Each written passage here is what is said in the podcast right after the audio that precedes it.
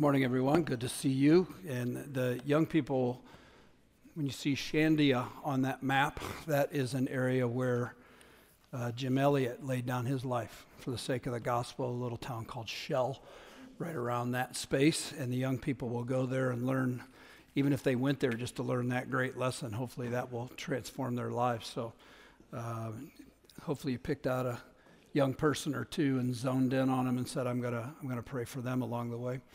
Uh, a little old school in music today, right? And uh, you, you, guys are okay with that. Some of you look like you're really happy about that. I was thinking that there was a time when someone stood up and said, Hey, I want to teach you a new song. It's called Victory in Jesus. And they, they said, I, I know it's going to be new to you, but we're going to get through it together. I don't know when that was, but I, I, I don't have a date on that song. It just occurred to me that that was a new song once, right? And it's old school for us. Um, along the way. I, I can hear Merlin uh, leading that song in our little bitty church out on Wallen Road when there were 30 of us and and 15 didn't show up because it was raining, you know, so there were 15 of us that day instead of 30. And um, there was a there was a little old lady in our church. She said, I, I we did uh, we had Sunday night church back then. Forgive the little uh, memory lane here and um, we did, you know, kind of call out your favorite hymn, and then we sang it, sort of thing. And every Sunday night, she would say the same thing. I, I need me a little victory. She would say over and over, every, I need me a little victory. We, I, it became kind of the marching orders of our little church back then. Kind of fun.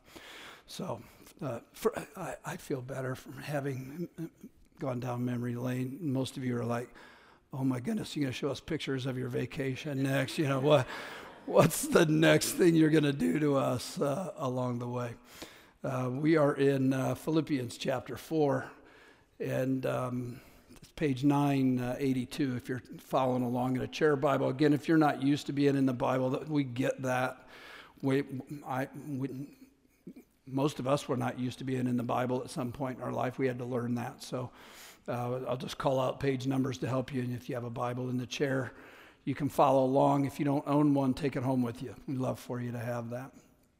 Um, I titled this message A Superlative to Live By, and I didn't assume that uh, I had communicated very well with that. So let's start out with a definition of superlative so we have an understanding, at least we'll uh, be on the same footing. Uh, and this is from dictionary.com. It says, of the highest kind, quality, or order, uh, semicolon, surpassing all else or others, It's something greater. In English, we usually uh, use words that have EST on the end of it fastest, strongest, biggest, bravest or if you're talking about your friends, bestest, you know, we, we put it on the ends to say that there's no better than that uh, along the way. And so there is a superlative in our passage today that you are familiar with. And I want to wrap the message around that. It's chapter 4, verse 13, which most of many of you church folks could quote, and it says something like this I can do all things. You want to finish? So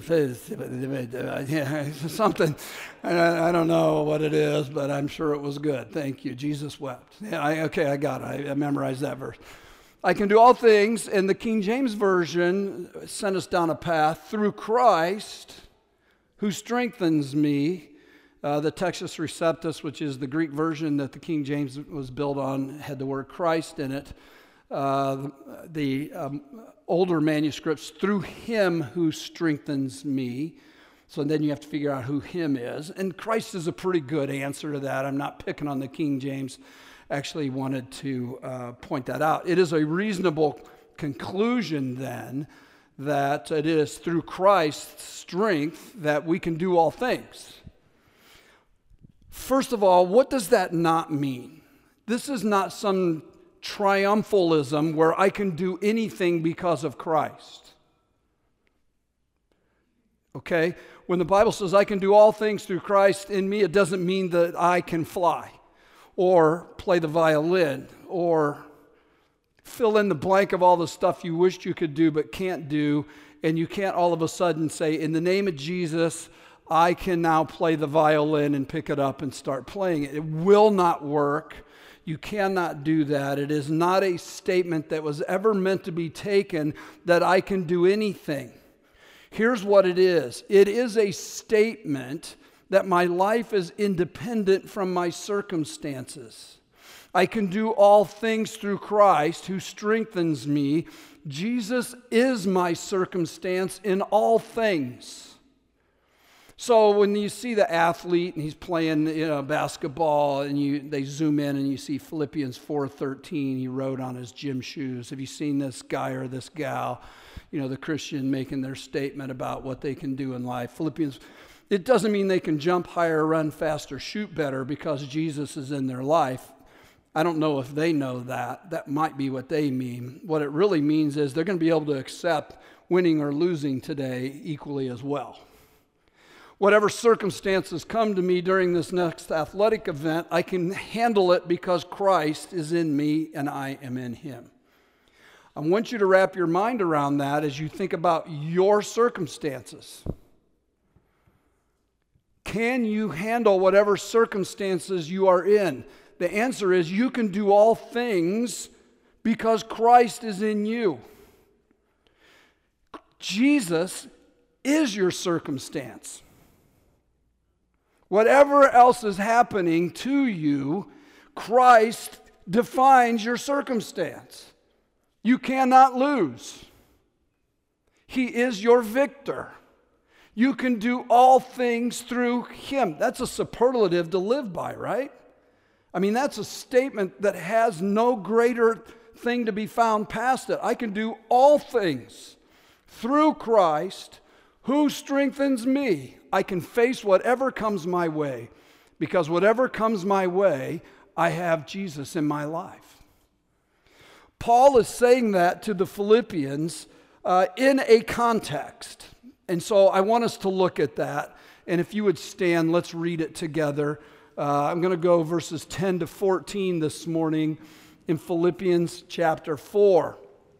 I rejoiced in the Lord greatly that now at length you've revived your concern for me. You were indeed concerned for me, but you had no opportunity. Not that I am speaking of being in need, for I have learned in whatever situation I am to be content. I know how to be brought low, I know how to abound. In any, in every circumstance, I have learned the secret of facing plenty and hunger, abundance and need. I can do all things through him who strengthens me. Yes, it was kind of you to share in my trouble. Let's pray. Father, if you could help us learn this critical truth for our lives, we would be so grateful this morning. And if we have learned it previously and need to be reminded or relearn it, we beg you to hammer it home in our souls today. This room is filled with a variety of circumstances. There are people in this room who are doing really well right now. Their bank accounts are filled, their lives have joy, their circumstances are good. And I pray for them, Father, that they don't become confused about what is really good in their lives. And then there are people in this room facing disease and devastation and financial ruin and broken marriages and rebellious children and and their lives are weighed down by what is all around them. And I pray for them this morning too that they might know that they might know that in the middle of their circumstances Jesus is all they really need and they already have him so I pray that for those who are abounding and those who are struggling, that they might understand the truth of this passage in whatever circumstances they find themselves. The circumstances, Father, mean nothing compared to their Savior. Help us as your children to grasp that concept in these next moments. We pray in Christ's name. Amen. Please be seated. Now I'm going to go down to verse 11 first. I will work my way back up to verse 10. But he says in verse 11, Not that I'm speaking of being in need, for I have learned. And then in verse 12, I know how to be brought low, how to abound in, every, in any or every circumstance I have learned. There, twice he says he learned things. It would suggest to me that the, the idea that Christ is all I need in every circumstance is something that can be learned. I can grow into this. And it also suggests that the guy writing this letter has some life experience, right? And that based on his life experience, he's learned some things. This is the beauty, by the way, of the body of Christ. We get to benefit from each other's learning experiences. We bump into each other in. That's the beauty of church, you guys. If you uh, uh, separate yourself from church, you miss out on what others have learned that can help shape your learning. I'll get onto this a little bit more in a minute. But what Paul's saying here is, I, have learned a few things. Very interestingly, if you'll just flip back a couple pages to page 978, Ephesians chapter 4, um, Paul makes a different statement in Ephesians 4 that I'm like, oh, this is pretty fascinating um, he, he talks about their old way of life. And then in verse 20, he says, That is not the way you learned Christ.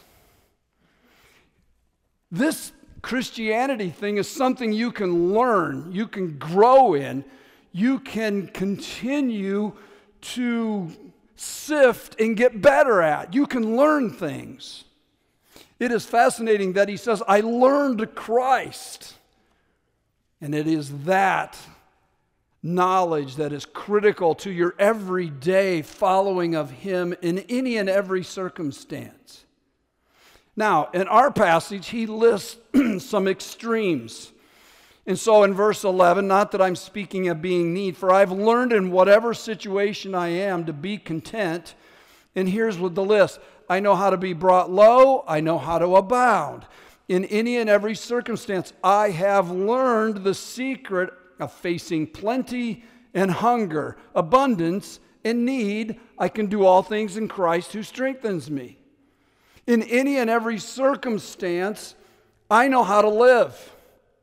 Let's not forget he's writing from prison. That could color how he views things a little bit, right? It is interesting, he then he, he uses words like abundance and plenty, poverty, hunger, need, lowliness, I've learned in whatever circumstance I found myself the secret of life. Now, Paul's hardships are pretty legendary, but I want to go back and just let us taste them through his own words as he describes the life that he's lived in his faith. So we're going to go back and I'm going to take you to four passages. The first is in 1 Corinthians chapter 4, and this is to your left, page 954 if you're following along. Page 954, 1 Corinthians 4. And we'll go to verse 9. Um, he says, I think that God has exhibited us apostles as last of all. We are like men sentenced to death because we have become a spectacle to the world, to angels, and to men. We are fools for Christ's sake, but you are wise in Christ. We are weak, you are strong. You are held in honor, we are held in disrepute. To the present hour, we hunger and thirst. We're poorly dressed and buffeted and, and, and homeless. We labor working with our hands. When reviled, we bless. When persecuted, we endure. When slandered, we entreat. We have become and are still like the scum of the world the refuse of all things. Those are our church founders, you guys, the apostles. That is quite a description of the life they lived because of their belief in Christ, isn't it? Let's go to the next one, 2 Corinthians chapter 4. Uh, just turn to the uh, right a little bit, page 965. 2 Corinthians 4, verse 7. He says, We have this treasure in jars of clay to show that the surpassing power belongs to God and not to us. We are afflicted in every way, but not crushed, perplexed but not driven to despair, persecuted but not forsaken, struck down but not destroyed, always carrying in the body the death of Jesus, so the, the life of Jesus may also be manifest in our bodies. Sense the angst of life that this man's going through. One page over, chapter 6, verse 3. He says, We put no obstacle in anyone's way so that no fault may be found with our ministry, but as servants of God, we commend ourselves in every way. Here's how we commend ourselves by great endurance in afflictions and hardships and calamities, by beatings and imprisonments and riots and labors, sleepless nights, hunger, by purity, knowledge, and patience and kindness. Um, the Holy Spirit, genuine love by truthful speech and the power of God with the weapons of righteousness for the right hand and for the left. Through honor and dishonor, through slander and praise, we're treated as impostors and we're yet true, as unknown and yet we're well known, as dying and behold we lived, as punished and not yet killed, as sorrowful yet always rejoicing, as poor yet making many rich, as having nothing yet possessing everything, because I can do all things through Christ who strengthens me.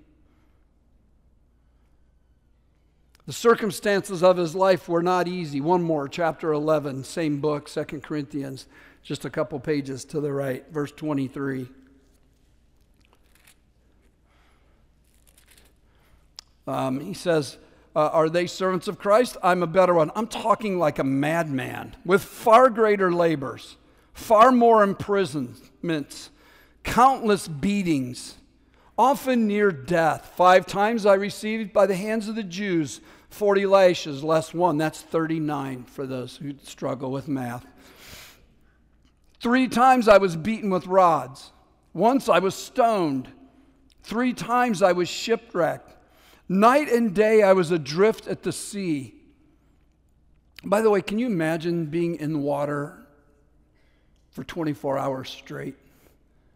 In the black, in the dark, in the middle of a storm? Hmm on frequent journeys, in danger from rivers, danger from robbers, danger from my own people, danger from Gentiles, danger in the city, danger in the wilderness, danger at sea, danger from false brothers, and toil and hardship through many a sleepless night, and hunger and thirst, and often without food and cold and exposure.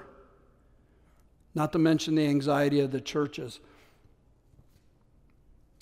When this man puts his pen to paper by, by the Holy Spirit's guidance and he says, I can do all things through Christ who strengthens me in any and every circumstance, whether it's good or bad. I can do this. I know this. It is because he has lived it.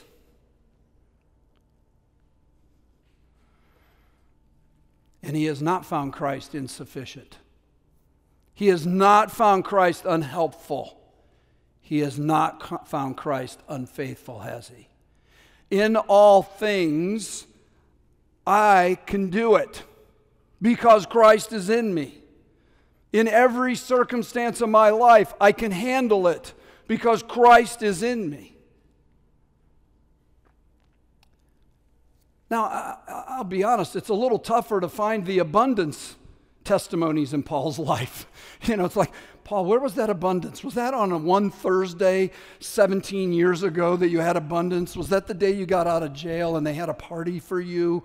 When was abundance? I don't know. But I can tell you this uh, as difficult as hardships are, you guys, perhaps the greatest trial in the passage is the trial of abundance. Is it not easier for you to think that your reliance is on your retirement plan, your investment strategy, than it is on Christ?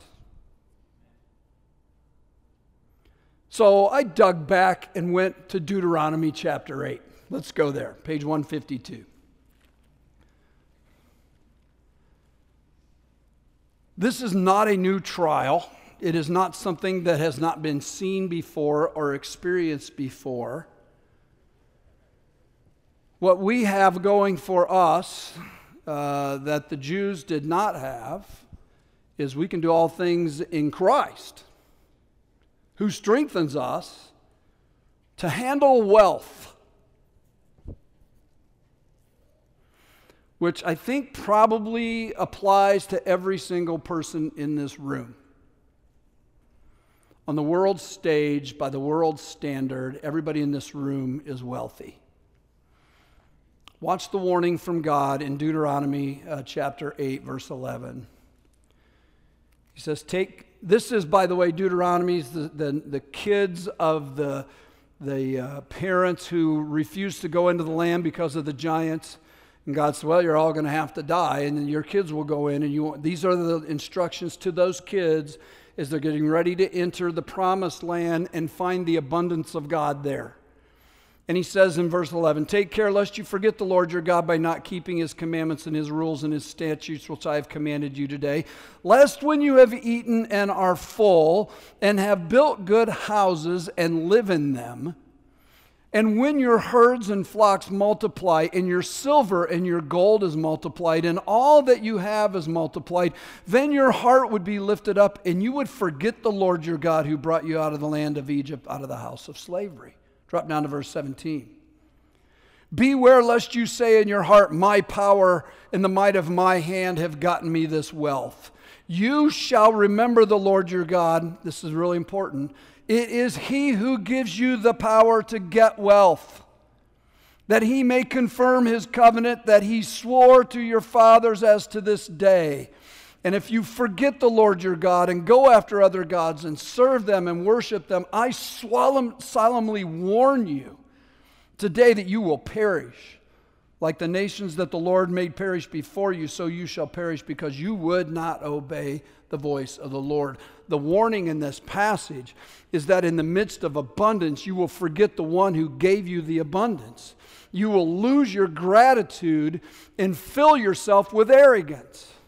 Look what I did. Look how hard I worked. Look what I made. And you may not say that out loud, but you may find that as the satisfaction of your soul.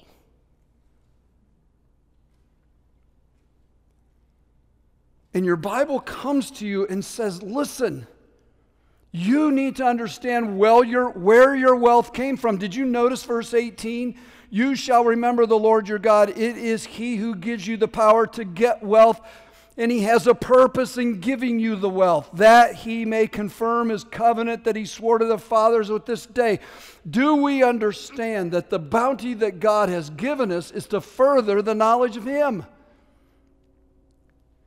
That to do all things in Christ, who strengthens us, means that we understand the value of our wealth for promoting the reputation of our God. Do we understand that? It is in Christ that we can look at these wealthy circumstances, the circumstances of bounty and blessing, and go, I can do all things through Christ. I can look this wealth in the eye and go, I have a purpose. I'm going to take what God has given me and I'm going to, you ready? Invest it in the eternal rather than to consume it on the visible.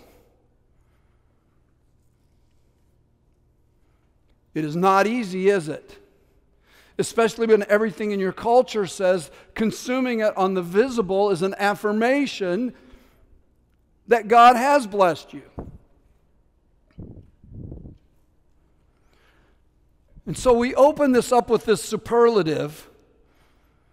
And the interesting thing about it is, around it are these circumstances that, if you slow down a little bit and understand what the Bible is telling you here, God has given you the resources you need to navigate the journey of wealth and poverty, of abundance and lowliness,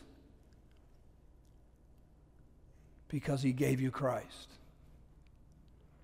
And do you understand that whatever worldly wealth you have and whatever worldly poverty you have, that you're exactly the same in your riches? Hmm? Uh, hey, y'all still awake? I, you guys, this nine o'clock group, man, you guys are the quietest, most solemn. You guys make me nervous a little bit. I, I, I, I got to be honest. And Luke and I sometimes will go, I, I, said, How's the nine o'clock hour? He goes, Oh man, I don't know. I, they, those folks in the nine o'clock hour, I, you know, I'm working my tail off there, and they're just like, Did we get new lights in the gym? I didn't notice that. It, Oh, by the way, we got a new roof. Uh, so the water will not be dripping on you this morning, that uh, courtesy of, uh, of your uh, kind giving that uh, we replaced the roof on both gyms here this summer already. It's done. How about that? If a, if a drop hits you, it's really bad. So we paid a lot of money so that wouldn't happen. Anyhow, baptisms for the tank.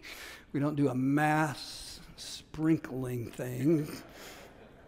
Okay, now, um, from those circumstances, Paul learns some lessons.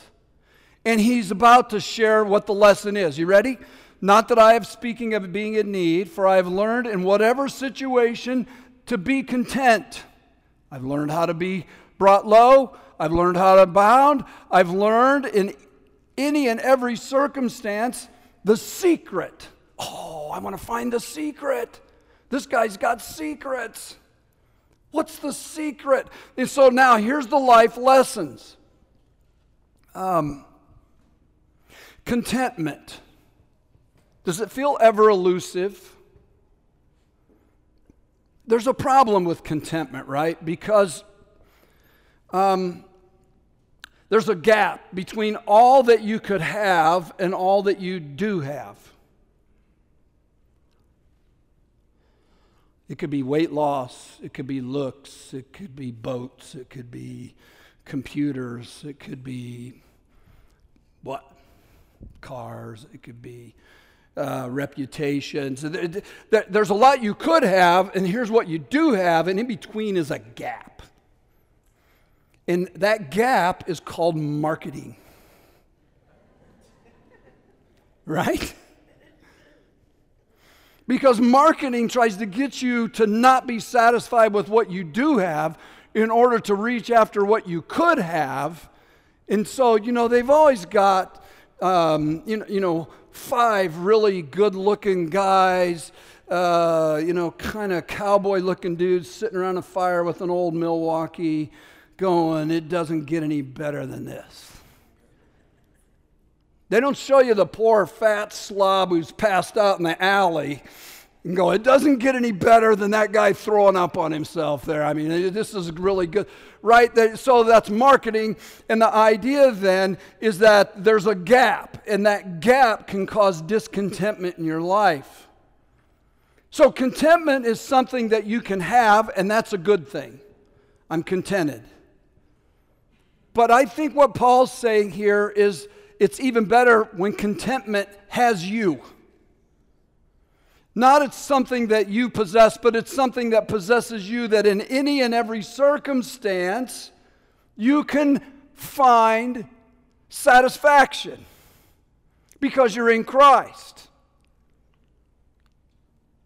And so, this trial between all there is and all you have comes to you repeatedly.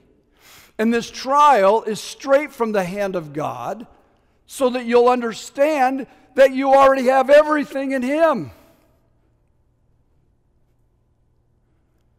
You know? Did you ever get that newer car to you? And the, when you first buy it, you park it like six miles from the store because you don't want anybody to ding it with their door and then someone pulls up next to you and dings it anyhow. It's just irritating as can be.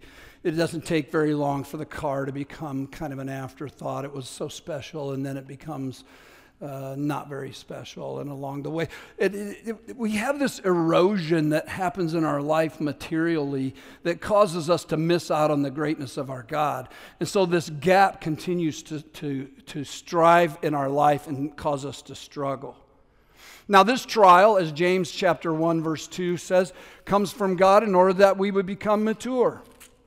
And so in James chapter 1, verse 2, count it all my joy, my brothers, when you meet various trials, The testing of your faith produces steadfastness. The steadfastness will have its full effect, and you will be perfect, complete, lacking in nothing.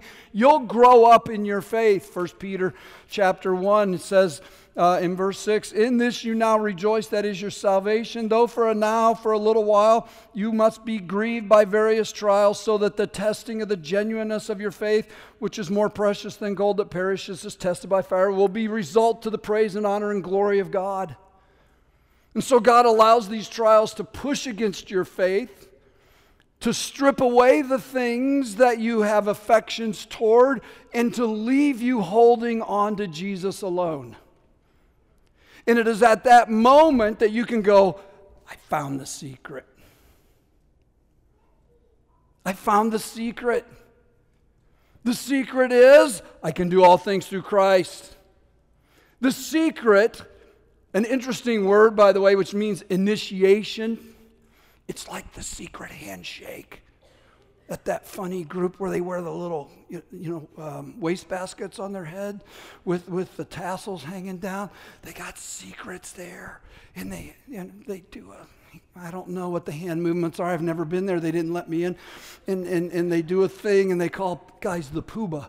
And, and this, that, that's the idea behind the word. You've been initiated into something most people don't have. Except for the secret is not to be whispered, it's to be screamed. And the secret is in Christ. Nothing else is close.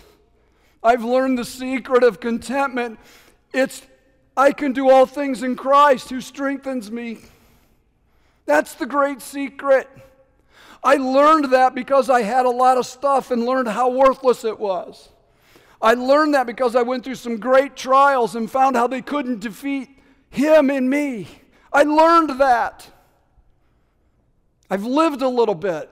I've seen this more and more and more. Let me say it again. I said it early. What the secret is, is this Christ is my circumstance. Everything else is peripheral to the main thing in my life. Christ is my circumstance. So, whether it's good or bad, Christ. Uh, uh, stock options come in, Christ. Poverty comes in, Christ. Health crisis, Christ. Divorce, Christ. Rebellious parents, Christ. Did you catch that one? You thought I was going to say something else, didn't you? Goes both ways. I can do all things through Christ. Whatever happens in my earthly surroundings, Jesus is my companion, my comfort, my hope, my love. And if I transfer any of those things to my circumstances, it is certain ruin for my soul. This is the truth behind Romans chapter 8, page 945, a very familiar passage. I love reading it every time, though, because it stirs me to greater faithfulness when I read this passage. Verse 35, Romans 8 Who shall separate us from the love of Christ? I can do all things through Christ who strengthens me. I can do all things through Christ who strengthens me. Who can separate me? Well, let's make a list. Can tribulation, how about distress, persecution, famine, nakedness, or danger, or the sword? Now, I just read to you Paul's different journeys, right? You know what he could probably say to that list? Now, let's see. I experienced tribulation, distress, persecution, famine, nakedness, danger, sword. Been through all of those. You know what I found out?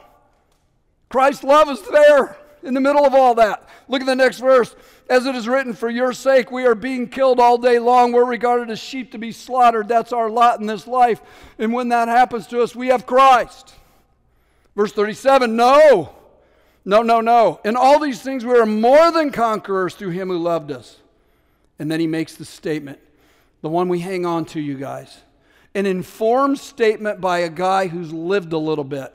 I am sure that neither death nor life, angels, rulers, things present, things to come, powers, height, depth, anything else in all creation will be able to separate us from the love of God, which is in Christ Jesus. And you go, Yes, nothing can touch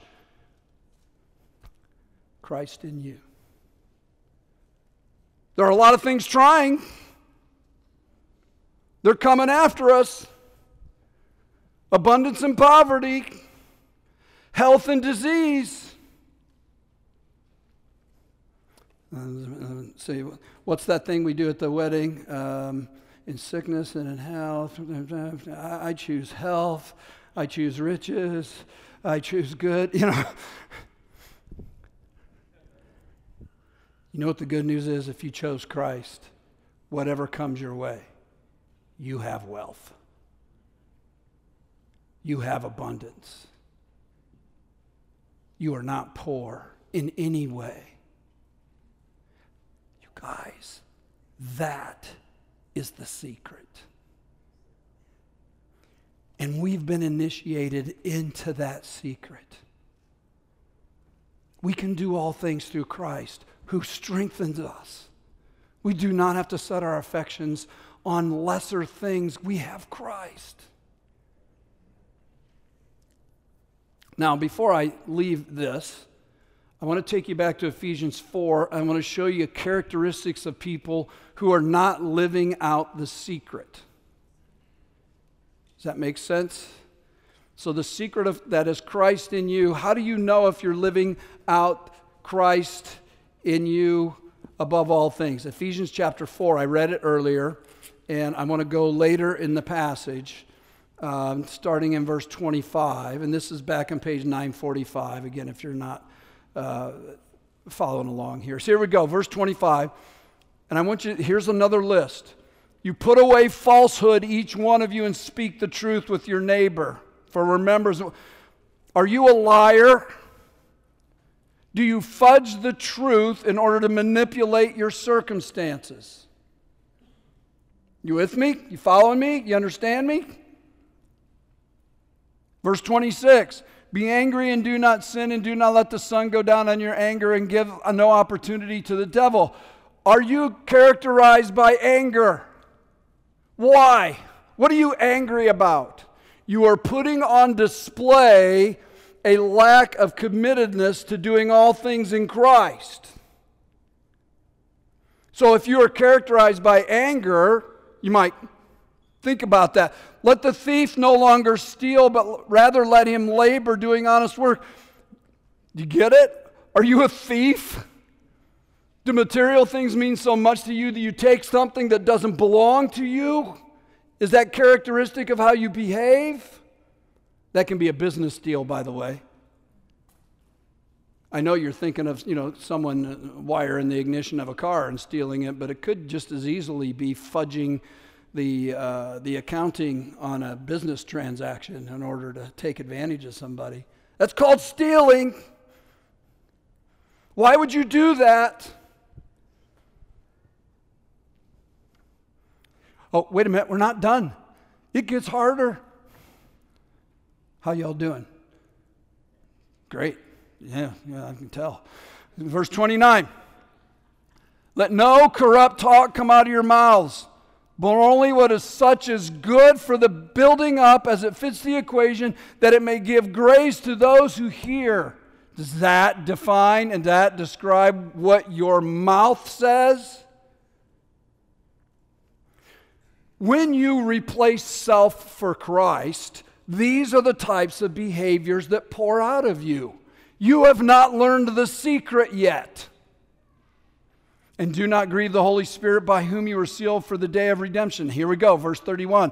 Let all bitterness, wrath, anger, clamor, slander be put away from you, along with all malice. Be kind to one another, tenderhearted, forgiving as God in Christ has forgiven you.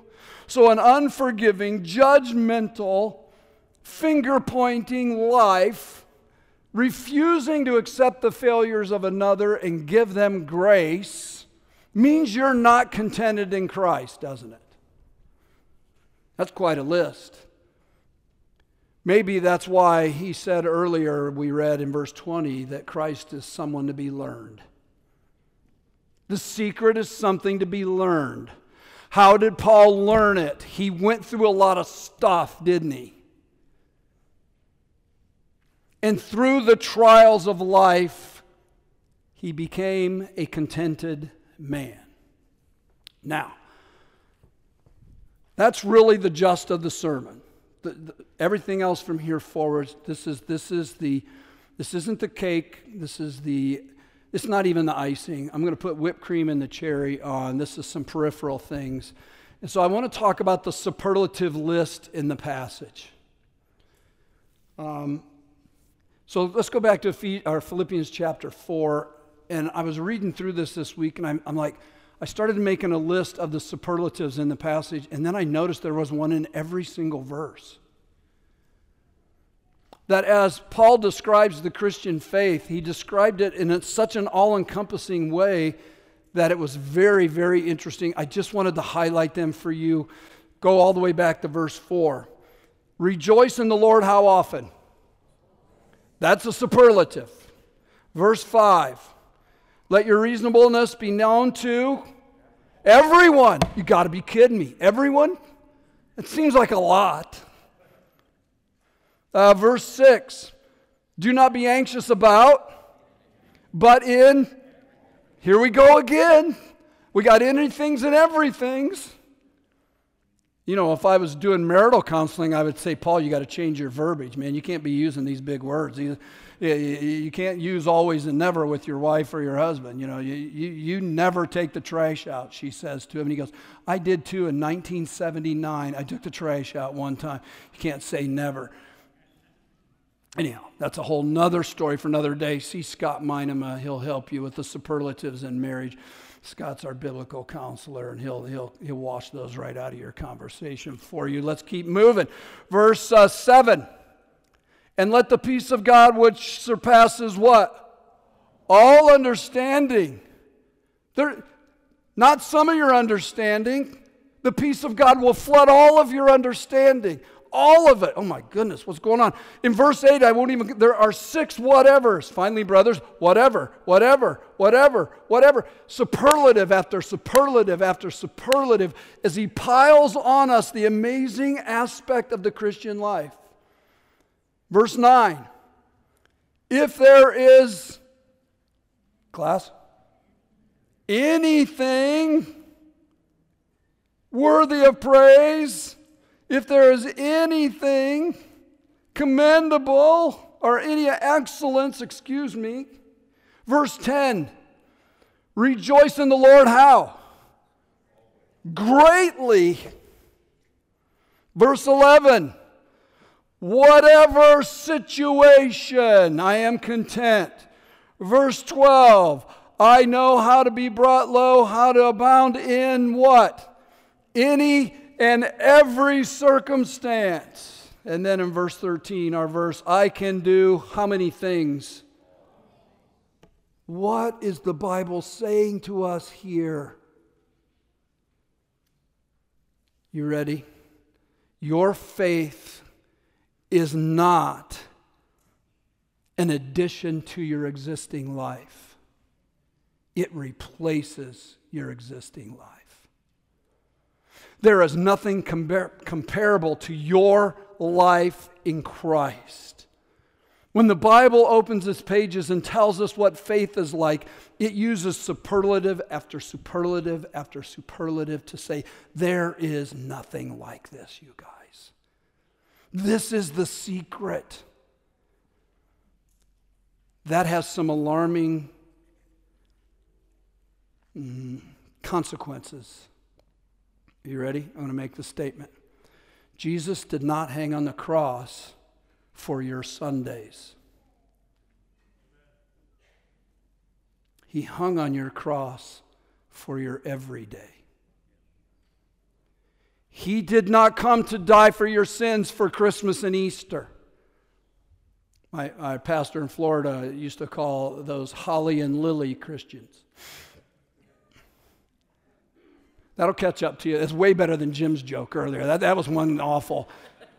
What, by the way, what do you think the odds are Jim will tell that same one next hour, even though it was terrible? He, he's just going to bring it. I, we live with this here.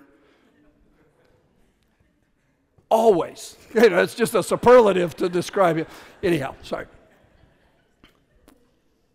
You guys, you open your Bible, you read the text, there's not a lot of room for anything but Christ, is there? He's always there in every circumstance, bringing peace to your life. Hmm. Now, I'm going to go back even farther and talk about the church at Philippi. Because as I wrap this whole passage together, I start to see an interesting combination of things that Paul puts together. He starts off with these two ladies in verse 2, Euodia and Syntyche, and he tells them to agree in the Lord. It means to think the same. Okay? Yoda said, You guys need to think about the same things. What happened that caused them to stop thinking the same is that they put their own agenda in front of God's. And so they, they need to agree. You remember, girls, he says, I ask you, true companion, help these women. They labored side by side with me in the gospel together. We had a joint journey in the cause of Christ. Somewhere along the way, they substituted their personal agenda for the reputation of Christ. So they don't get along anymore. And I am saying, he says, they need to agree. Their agreement is a distant memory. He reminds them that they have something together. So I'm bringing this full circle now. We've been talking a lot about your individual life in Christ, but it is lived out in a community of like minded believers so that we can count on each other and believe in each other and support each other when we don't think the way we're supposed to think, right? And so he comes along and says, "Hey, you got to get these, got to get these ladies uh, getting their act together." So that's the problem. He gives them a path to follow. So in verse 4 to 7, pursue God with all your heart. Let your prayers and supplications be made known to Him. Don't stop praying. Support each other in that. And then we get to verse uh, 8 and 9 and whatever is true, whatever is honorable, whatever is just, the pursuit of their head, you got to think about the right stuff. Think of Euodia and Syntyche set their hearts to prayer and pursued the, the, the, the, the, peace of God in their lives, which then caused them to think different thoughts for themselves and about each other. So now their, their hearts are knit together and their heads are knit together. And then Paul says in verse 9, What you've learned, received, heard, and seen in me, practice these things, get your hands involved also. So let's stop a second the path out of this maze of confusion and animosity is to set your heart, your head, and your hands in agreement with one another. And so, if Ben down here in the front row is serving Christ, and Jim back here is serving Christ, they're doing it together. And they can support each other along the way. And Landon can join them as well. And we can be like this because of what? Because we've all learned the secret. And the secret is that we can do anything in Christ.